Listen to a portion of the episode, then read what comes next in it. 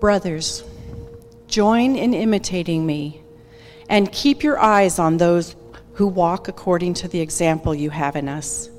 For many of whom I have told you, and now tell you even with tears, walk as enemies of the cross of Christ. Their end is destruction, their God is their belly, their glory, they glory in their shame, with minds set on earthly things. But our citizenship is in heaven, and from it we await a Savior, the Lord Jesus Christ, who will transform our lowly body to be like his glorious body by the power that enables him to subject all things to himself. Therefore, my brothers, whom I love and long for, my joy and crown, stand firm thus in the Lord, my beloved. Can be seated. Great. In uh, 1985 ish, the epitome or the highest level of enjoyment for media was for me at least, a videotape, a cassette. 1985, right? Watch Pinocchio, take it out, rewind it, put it back in, watch it again. If it wasn't this, it was a Nintendo 16 bit. I don't know what year that came out, but cartridges. And I could not imagine something better than this it, it was outside of my mind. I was like, there's no way it could get better than that. I mean, yeah, it, I mean, that's an hour and a half of movie. Yes, you have to wait the two minutes or three minutes for it to be rewound. It's a little bit awkward to fast forward and rewind. Like sometimes you have to mess with the tapes a little bit to get them to work. I mean, but what could be better? I couldn't imagine something better than that. In 1996, there was an invention uh, in Japan that made very little difference to me. It was called a DVD. A DVD is something that you can skip chapters. You don't have to rewind it. Amazingly, I don't know how that works. It blew my mind as a kid. You don't have to rewind a DVD. How does that work? So in 1996, this invention took place, and at, the po- at that point, Blockbuster Video was a, mo- it was a behemoth as far as a business goes every Friday night, what are you doing? You're going with your family down to Blockbuster or your own rendition of it, and you're walking up and down the aisles looking for the video. And you're not just looking for the video you want, you're looking for a video with the picture with a box behind it, right? Wasn't it so sad when you would go to the section of that brand new movie and it was like line after line after line of them, and you're like, yeah, but then there's no video behind it, right? So disappointing. Um, for, for those of you who don't, don't have the joy of this experience, um, you, you can meet me afterwards. We can, I'll show you the relics of antiquity. Um, come 2000 and the year 2000 rachel and i were married in 2001 i think. No 2002 thank you. Um, and we were trying to decide when we were registering for things. We went and, you know we were going to spring for like a nice tv that was important to me. So we got a 27 inch massive 400 pound tree, uh, tree, basically, uh, TV. And uh, we went for the, the we, we were progressive. So we went with the cassette DVD combo. Any of you guys have this thing, right? It's like, because I'm not sure if the DVD thing's gonna stick, you know what I mean? I don't wanna replace all my cassettes. And so, you know, you're planning, you're like, and I remember setting up our, our TV DVD combo in our ghetto little um, apartment, which we all had at the beginning, right? And I'm sitting there, I'm like, this is so sweet. There's nothing better than this. You kidding me? 27 inches of television. Eat your heart out, mom and dad, right? The reality is, is that something much better was coming. And the reality is, is that many of us, we can get fixated on the here and now, what's amazing now, and we can bank on if we just like invest our life in the here and now. Uh, it can be so enjoyable for a moment, but in, rea- in all reality, like if you were to snap back into that moment when I'm sitting gawking at my television and VHS player, you'd be shaking your head like, really? You're proud about that? Just wait. This is what I think Paul is talking about in a different way about eternity, about what is most significant in this world, right? Is it the here and now? Or is it something that's coming that we can't even imagine how amazing it's going to be? I remember when, uh, when Netflix first came out. You guys remember this? Netflix was a weird uh, situation. So, uh, Netflix and Blockbuster were kind of this warring two. But when Netflix came on the scene, their, their initial plan was, was, was uh, to kind of usurp this old way of doing business. Blockbuster, when it was founded, it was founded based upon the idea that these cassette tapes were expensive. I don't know why. I'm not sure how much they were. Can anybody tell me? Were these expensive?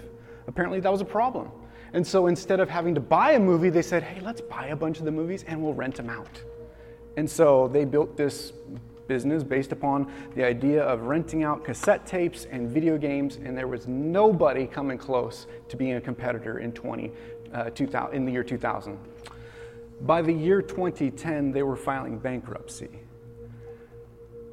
As everybody knows, Netflix came onto the scene and they started shifting how they were doing business. No longer did you have to go and look at a store, you could look at an online catalog. You could order, and these movies would get sent. Know this, if you don't know this, they would send you DVDs in the mail, is how it originally started. It's like, oh, is the mail here? Yeah, take out the disc. Oh, cool, all right, put it in there. That was, that was Netflix. Uh, right now, that would look so ridiculous, right? But we're not there anymore. What once was so glorious has now become archaic and laughable. Do you, do you wonder like what things we're going to laugh about in heaven? I, think we're going to have a really good time laughing about some of the things we obsessed about and some of the things that we spent ourselves on and some of the ways that we pursued and like if I just get that, we're going like, oh man, like there are already places in my life where I'm like, if I had only known. if I had only known to like put my eyes towards the future instead of the right here, right now, I would be so much better off for it. I wish that I would have been able to anticipate the, the massive impact that, that 2020 was going to have on the hand sanitizer industry, right? I wish I would have invested in hand sanitizer you know, the, the guy who's like filthy rich now, uh, Mr. Johnson and Johnson or whatever it is, I don't know. Uh, he's, he's just laughing it up, and we're, you know, and we're at the time we're like, hand sanitizer, really? Are you sure? We don't know what the future is going to hold, but actually, Scripture has given us a peek into the future. I think this is really an interesting section of, of Scripture, of passage. Um, uh, let's look at uh, uh, Philippians chapter 3 today. Philippians 3, we're told, uh, let me pray and then we'll, we'll dive into verse 17.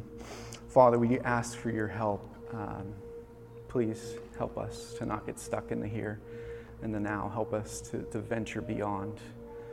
Help us to be pioneers, Lord God, of life. Um, you are the true pioneer of our faith. You've gone before us.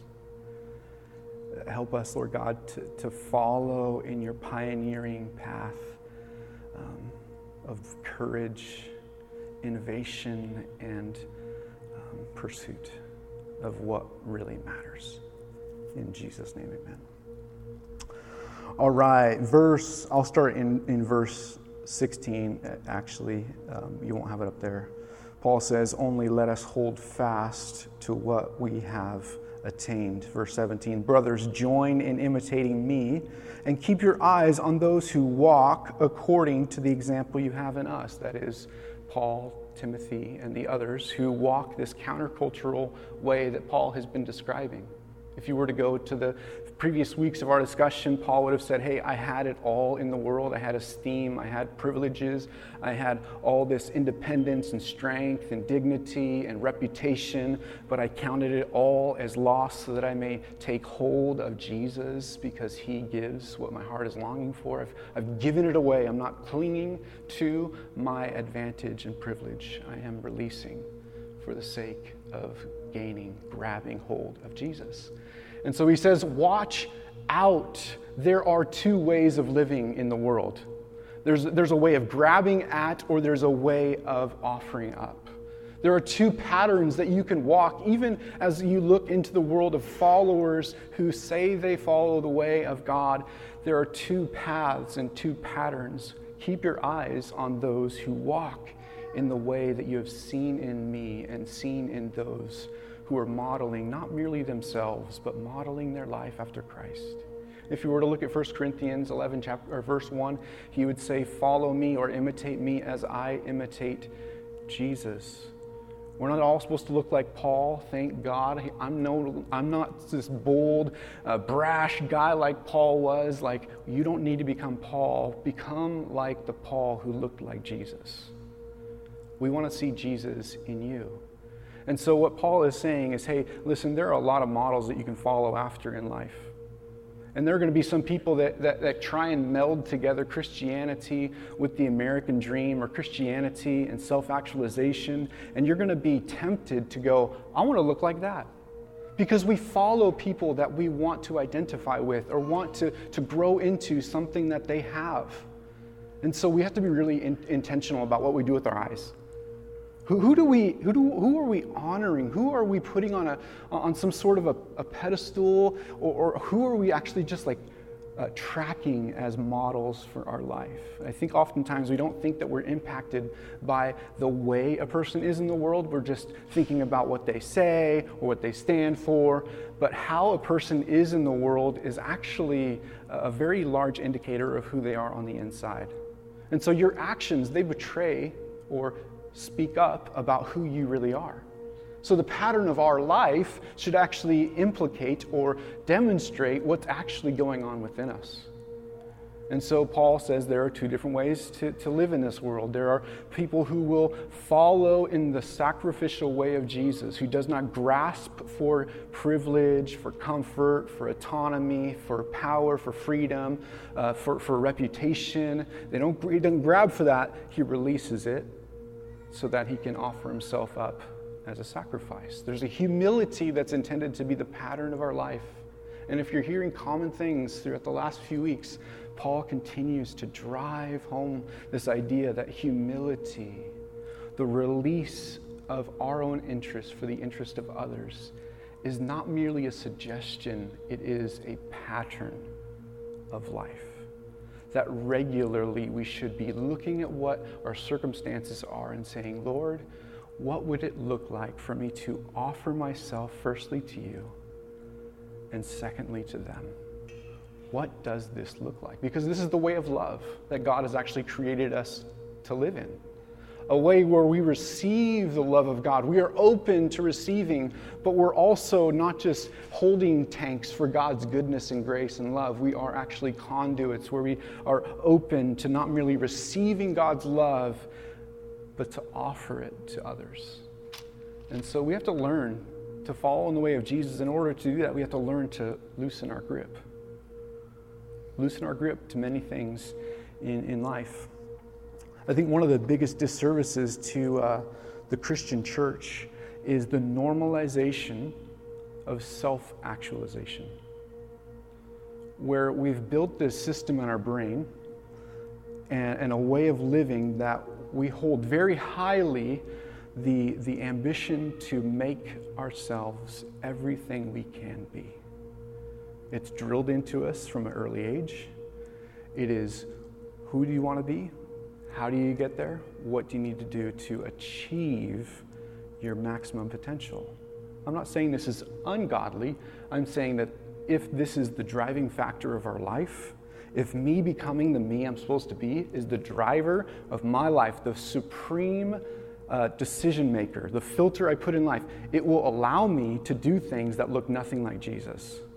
It will allow me to step on people. It'll allow me to overlook people. It'll allow me to be unkind and selfish on the way to becoming what I need to be.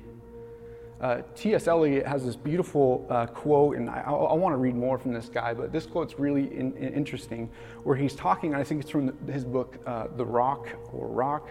Um, it says this It is impossible, although we long to, it is impossible to design a system or a system of life so perfect that no one needs to be good any longer. Every one of us longs for clarity, some base rules in the world so that we can stop thinking about our actions, stop thinking about what I should do, it, it disengage the heart, and just do what I feel like doing. We want rules to go, okay, if I do X, Y, Z, then I don't need to think about it at all. I can just be. So that's part of the draw to legalism. People want rules, some people. They want to know what's right, what's wrong. Show me the line, and I'll stay within it. That way I don't have to engage. But that's not what Jesus is after. Did you notice that when Jesus comes, he says, I came not to abolish the law, but to fulfill the law, that, that you actually may become law ish in your way of life, not in restriction, but you will carry out what the law was always trying to create within you, but didn't have the ability to do apart from the Holy Spirit in you. He says, Listen, I'm not going to replace old law with new law. I'm not going to drag old law forward. I'm going to set you free from the law. And I'm going to say there's some two basic things love God, love others, and then live out of that rubric. And so it, it explodes into a mass variety of ways of loving others and loving God, coming from the very few. But many of us, we want the many so that we don't get it wrong. What do you mean, love God, love other? What if there's a conflict? What do I do within that circumstance? No, well, that takes your heart. I don't want to use my heart to know what to do. I don't want to use my rationale. I don't want to overanalyze. But God is like, but that's the place where you and me are having discussion. It's like a husband and a wife deciding what vehicle to purchase. Well, I kind of like this interior. Well, I kind of like this interior, but I kind of like this gas mileage, but I kind of like this color. You're wrestling to go, what is the beauty of us together? You understand? God doesn't want you to have a brainless, heartless faith. He says, Oh, you honor me with your lips, but your heart is so far from me. God wants an entangled relationship with you. And so, although we long for simplicity of system, that's not what God is after at all.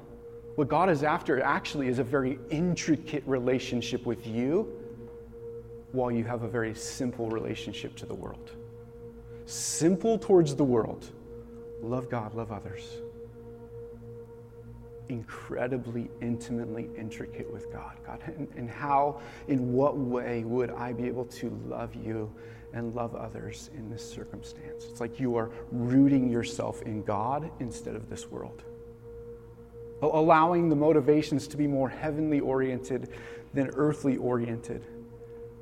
And so Jesus does not want us to be able to just walk through the motions. He doesn't want you to just follow a pattern that the world shows you. Instead, He shows us this beautiful and intricate pattern of humility, not grasping, of honoring others, not self. And it's very difficult when we look at what Jesus calls us into surrender of rights, not grabbing at, but releasing that does not make sense to the world around us. It makes about as much sense to the world around us as us thinking about going back or the world imagining another way of living. They're like, but the only way to achieve or become is by fighting, taking, getting your own. So if we were to look at these three different areas, uh, or sorry, four different areas of life, reputation, experience, autonomy, privileges. Jesus interacts with these things. And these are different ways that we can interact with the different categories of our experience. Often these things are associated with status. You have different reputation with different status in society. Your experience can change if you are an in or an out. Um, I don't know if you've ever been, uh, if you've gone to like a, a, resort with somebody as a guest as opposed to uh, kind of just somebody walking in off the street. It's a completely different experience to belong or to be out. What do we do with our autonomy or our free choice? What do we do with our privileges? These are areas that are actually spaces for us to interact with God. The simplicity that the world will offer you is self actualization. In each one of these areas, they're not going to say, hey, hey, okay, do you care what people think? No, no, okay, prove yourself. Prove yourself. Prove that you belong in the area of reputation So make sure people think what you want them to think about yourself. In another area of experience, it's, it's not merely just prove yourself in the previous section, there's this element of treat yourself. What kind of experience do you deserve in this life? Treat yourself. You've worked hard, you've proved your worth, and that gains you some kind of comfort. Grab it, hold it. Don't think twice about it. Not only that, but as you, as you prove yourself and gain the benefits of, of ascending, you begin to gain freedom. So you're not just comfortable, you're not just well regarded, you have the ability to order or manage others. What do you do with your freedom, with your autonomy? Do you give away your choice? Or do you cling to your choice? The world says of experience, treat yourself. The world says of autonomy, assert yourself. Whatever freedom you have, use it for the sake of self. And of privileges, whatever benefit you gain from your position or status, the world says, enjoy yourself. You've earned it. So it's almost a trajectory, a pattern that the world is like, okay, yeah, you're born into this world, you have a family status, your family is either this wealthy or you've had this history. They're like, well, now prove yourself whether you are better than your family that you were born into or that you are worthy of your family. And so you work really hard. I'll prove it. I'll prove it to you, Dad. I belong. Finally okay, now what? Okay, finally I belong. Now I can really enjoy what I have for myself. I fought for it. I belong. So I am entitled to that which I fought for to belong to. And so I'm going to hold tight to all of those things and I'm going to experience the goodness of what I've worked for. And you know what? Now that I've, I've worked to this, I, I have a little bit of freedom. I'm no longer working to belong so I can look around. I have free choice to do what I want with. And we have the choice of going, okay, are we going to take our freedom to, to use it to continue to climb the ladder? Or are we going to use our freedom to serve one another? The world says, well, self actualization, use the autonomy, the freedom, the free choice, the free time, energy, power to continue to climb up and gain more influence, more power, more authority, more status. And then finally, through your life, if you work it just right, you will gain a status that you were proud of, that you longed for, that your whole life was pointing towards. You risked everything to become what your little 12 year old self dreamed you would be. And the world says, You made it, enjoy it. Soak it up. You worked hard for everything that you had. Don't give it away. Just collect, hoard, and enjoy. The world, self actualization, gives us a pattern for how to become and make much of ourselves. What I would argue is that this is a videotape pattern. This is archaic. It makes sense in a, in a tangible material world. If there is no eternity, if there's no spirituality, if all we have is the material world around us, this makes complete sense. If we were just products of, of non uh, divine evolution, then this makes total sense. If there is no DVD coming, no internet streaming coming, this makes sense. But is, is this it? I would say the pattern of man that is focused on this world, on these moments, on the hunger and thirst of our appetites, it is, it is archaic. You know, the world likes to flip it on, our, on, on its head that, that we are the archaic ones, that we're the ones holding on to silly myths. But in all reality, like, heaven is coming here.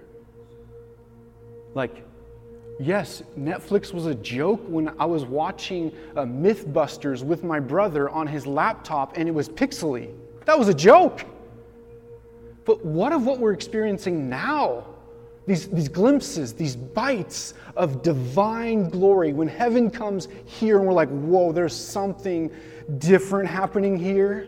We're tasting of a technology, so to speak, that is invading, it is coming. And the world's like, what are you talking about? That doesn't look functional. That doesn't make sense. I don't see any opportunity for that to really become anything. You're wasting your life. Use the pattern that we have. Prove yourself. Enjoy yourself. Treat yourself. Take advantage of what you've gained and enjoy the benefits of this glorious life. Oh man, there is so much more that Paul invites us to meditate on than the cassette life. Paul continues on and says that he wants us to focus not merely on the patterns of this world, but on something much more eternal.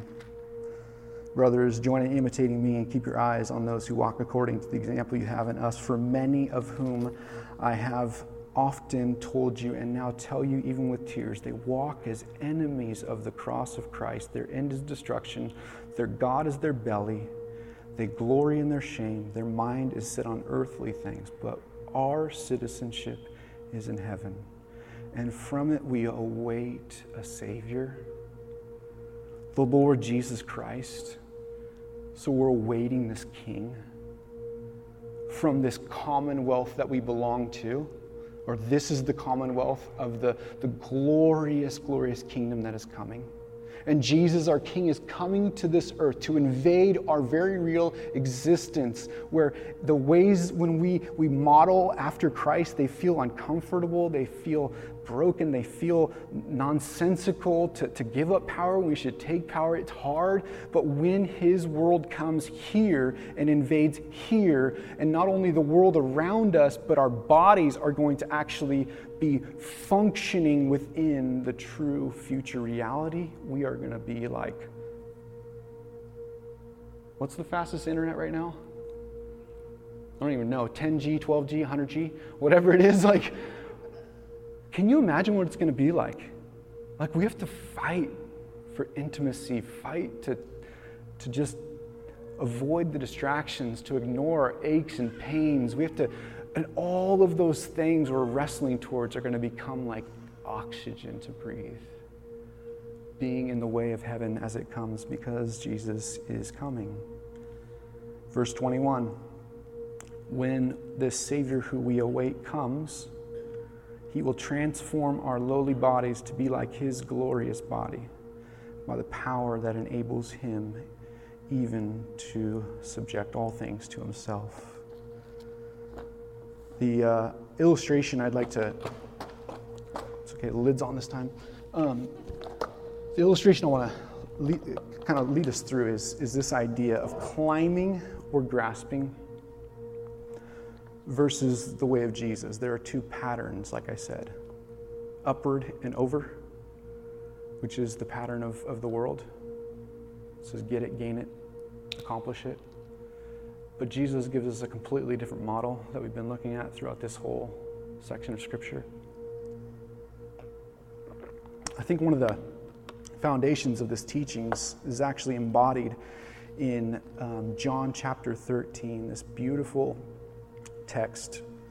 If we were to look at John 13, starting in verse 2, during supper, when the devil had already put into the heart of Judas Iscariot, Simon's son, to betray him, Jesus, knowing that the Father had given all things into his hands, and that the Father had given him all things in his hands, and that he had come from God and was going back to God. So Jesus has a, knowledge, an understanding. He has this way of going, I know where I'm from, I know where I'm going, and I know what is mine.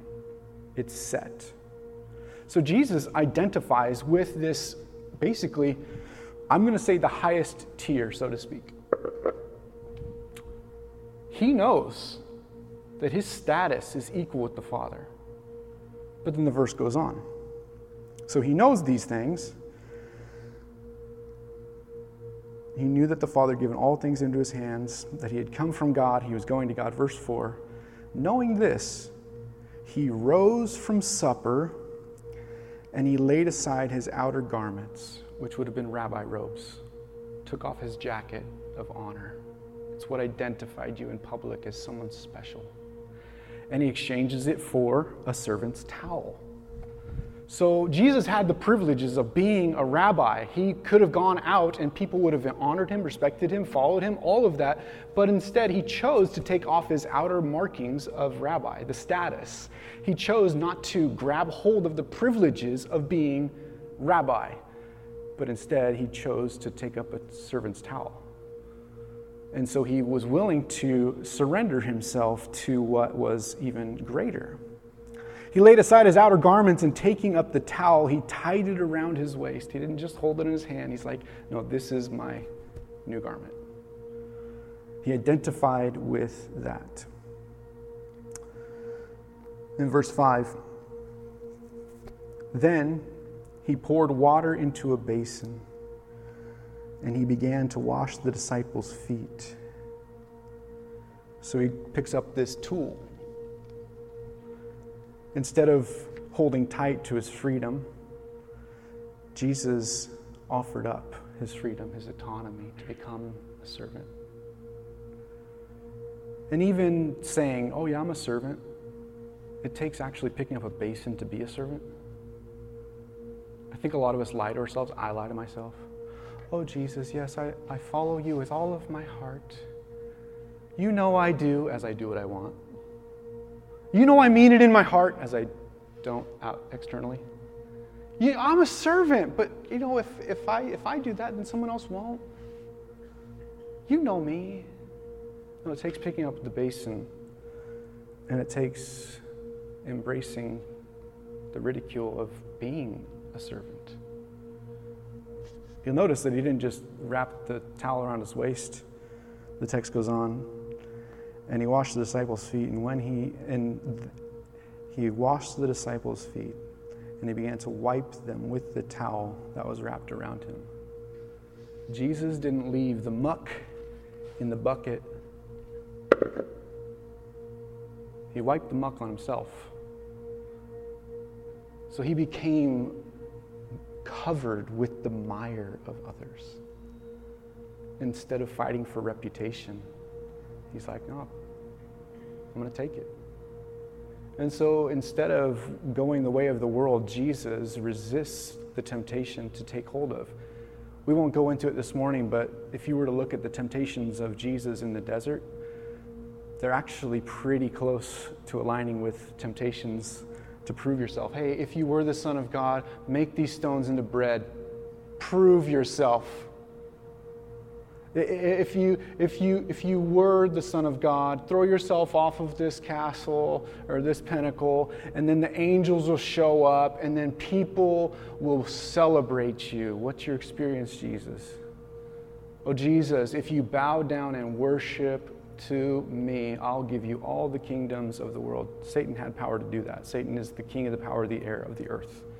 Jesus didn't have to do what he did he could have grabbed hold of the celebration, the glory, the honor, the comfort, the reputation in the temptations, but instead he chose to pick up a towel. He chose to, instead of hold tight, to let go. Jesus gives us a completely different pattern. Are we following the pattern of Jesus or the pattern of the world? Because Jesus could have justified any one of those things. Just like I justify when I choose my reputation over serving Jesus. When I choose my comfort and experience of niceness over suffering and serving others. When I choose to, to serve self with my freedom and I would rather have autonomy than to submit to someone else's plans, God or otherwise, I choose the way of man, not the way of Jesus. I choose to focus on the things of this world and not on the things of eternity. Paul says, focus on me and those who look like me, who look like Jesus, who follow the pattern of Jesus.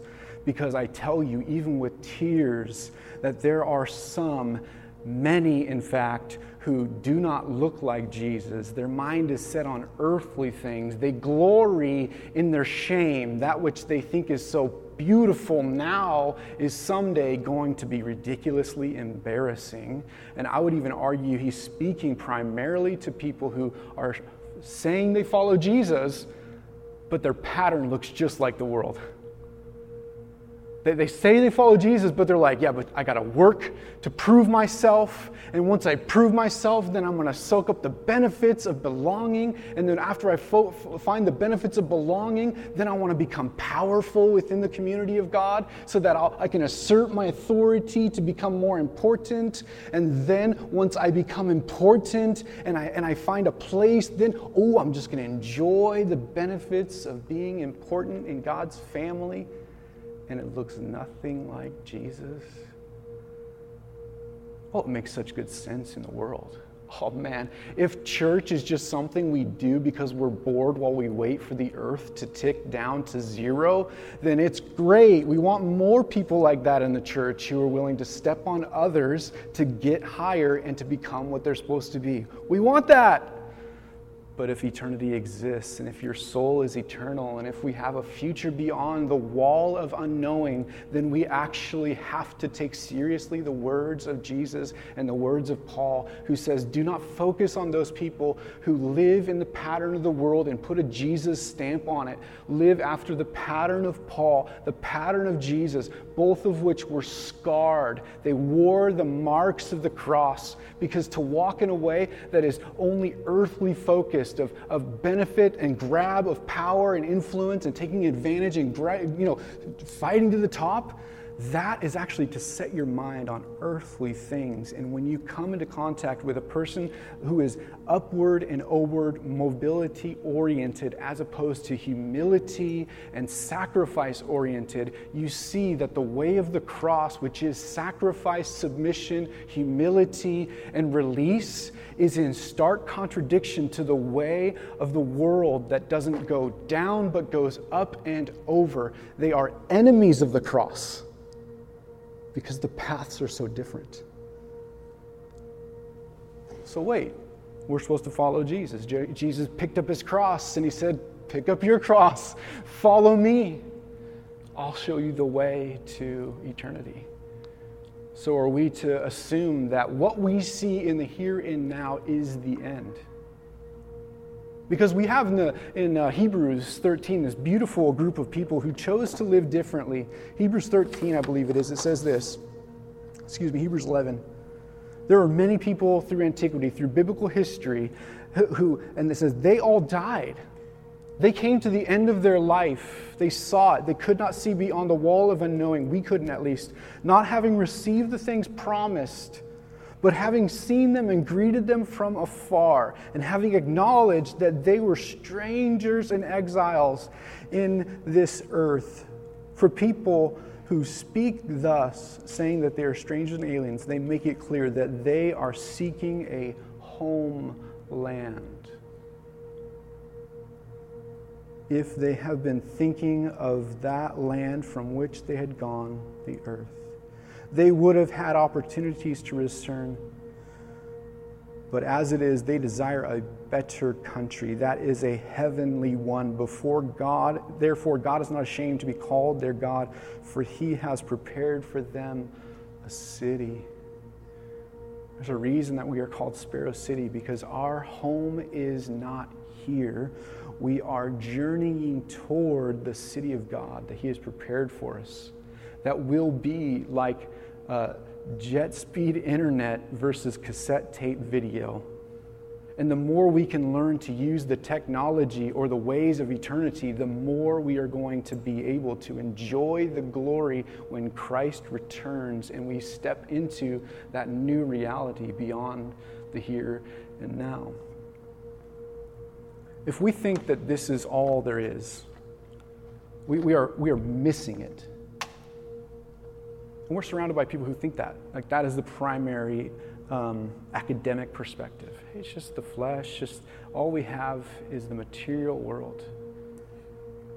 And so for us, it is foolishness, or we look like fools in the eyes of the academic, in those who are just material oriented. And there's some shame associated with it. But here's the beautiful reality is that many people who live like that, they live for this world. All they care about is winning, getting ahead, arriving. They do. They step right on our backs, they, they succeed. Whereas we fall in the way of Jesus, who in Philippians 2 says, although he was in the form of God, he didn't count equality with God a thing to be grasped, the privilege of being divine. He did not grasp it. But he humbled himself by taking on the form of a servant, gave up his autonomy to the point of, of death. His experience is pain, even death on a cross, which is humiliation. Jesus walked counter to the way of this world. And he invites us to do the same. It's beautiful that that's not the end of the Jesus poem found in Philippians 2. Let's imagine for a moment that this is a wall of unknowing, the grave. What's beyond this life? Only Jesus knows. The wall of unknowing, if the grave is the end, then Jesus, and he suffered well, but poor guy. If, if the wall of unknowing, the end of your life is all there is, many people will go, man, you, you are to be pitied. They gave it all away when they could have driven towards the top. But be encouraged because as Paul said before of Jesus, that we are to have the mind of Christ, who, though he was in the form of God, did not count equality with God a thing to be grasped, but he emptied himself, stepping down by taking on the form of a servant, stepping down by being born in the likeness of men, stepping down and becoming found in the form of humanity. He humbled himself by becoming obedient to the point of death, stepping down even to the death of one on a cross, stepping down. Therefore,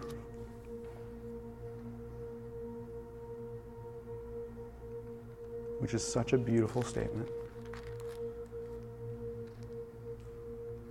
Therefore, my Bible turned. Just doing it for effect, you know. Being born in the likeness of man, okay, yep. Philippians 2. Therefore, verse 9 God has highly exalted him and given him a name that is above every name, so that at the name of Jesus every knee would bow in heaven and on earth, every tongue confess that Jesus Christ is Lord to the glory of God. The wall of unknowing is a revealer Paul says, don't follow the pattern of men who just fight to become. Know that your status is secure. Today, Jesus has made you his son, his daughter in him. And so we are invited to, out of that confidence, be free, to offer ourselves up as opposed to holding tight to these things. Paul says in the verse we're um, focused on this morning, verse 20 You are citizens of heaven, and from it you await a Savior, the Lord Jesus Christ, who will transform our lowly bodies to be like his glorious body by the power that, he, that enables him to subject all things to himself. Therefore, brothers, whom I love and I long for, my joy and my crown, stand firm thus in Jesus my beloved. Your end is not the bottom. This world is not all we have. The wall of unknowing is not the end. There is a reality where we're told that when Jesus comes back, he will both turn that which people glory in now, apart from him, into shame. Their end is destruction. But he will also transform ourselves into the glorious embodiment of wholeness that Jesus is. And all will see who you have been this whole time. So let us take on the heart and mind of Jesus, who, for the joy that was set before him, that is, the privileges of being and the people whom he could claim, willingly endured the cross, despising the shame, that he may claim us as his own. This is the way of Jesus submission, release, not grasping, but offering up. And in the end, the Lord will make all things clear.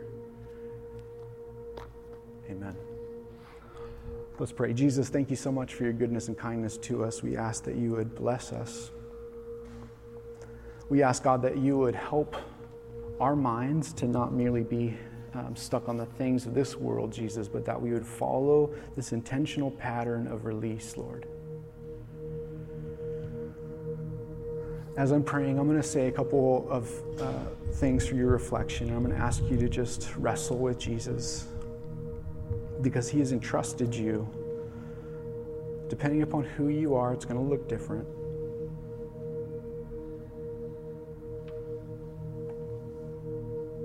He's given you certain privileges, certain things in your life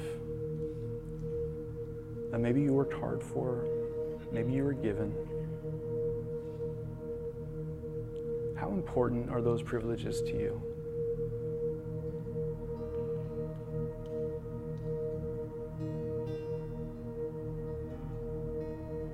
Maybe it's the freedom of being able to travel where you want or do what you want, or it's the warmth of a home, or it's the respect of others. Some of you have a standard of life.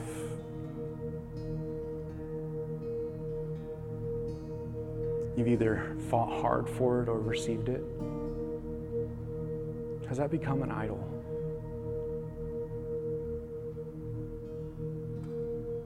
Have the benefits of your life become this impermeable line that holds you back from stepping into what Jesus is calling you to do?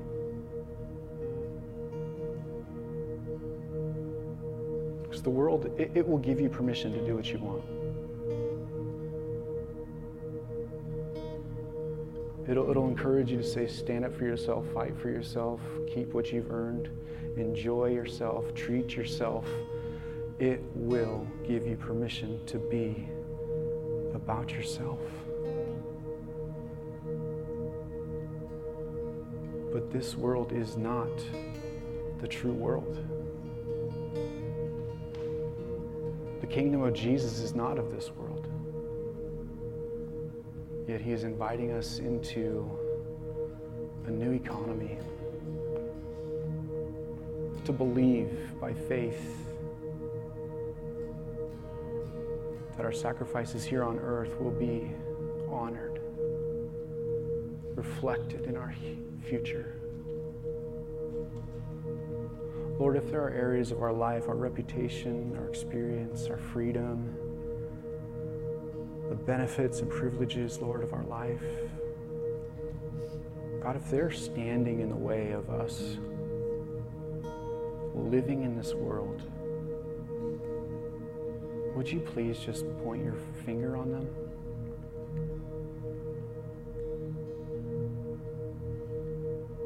I encourage you as you're sitting to just tell the Lord, I'm listening.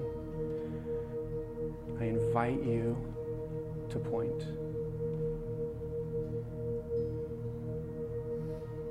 Some of you, you, you sense it. He's putting his finger on something, and you're going, Yeah, that's become too important. I've used that as an excuse to ignore you. Some of you know exactly what you need to do. Others of you you are just being made aware that something is out of kilter. Lord, I pray that we would be a people who have minds set on heaven. That we would seek the things that are above, not the things of this earth. That we'd be a people, Lord Jesus, who pattern ourselves after you. courageous giving. God, we love you. We need your Holy Spirit's power to do this.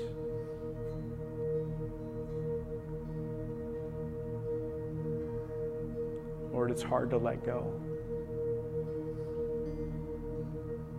It's hard to go without when everyone tells us we deserve to have. So I just pray, Holy Spirit, that you would fill our hearts with hope and with joy and peace instead of fear, instead of resistance.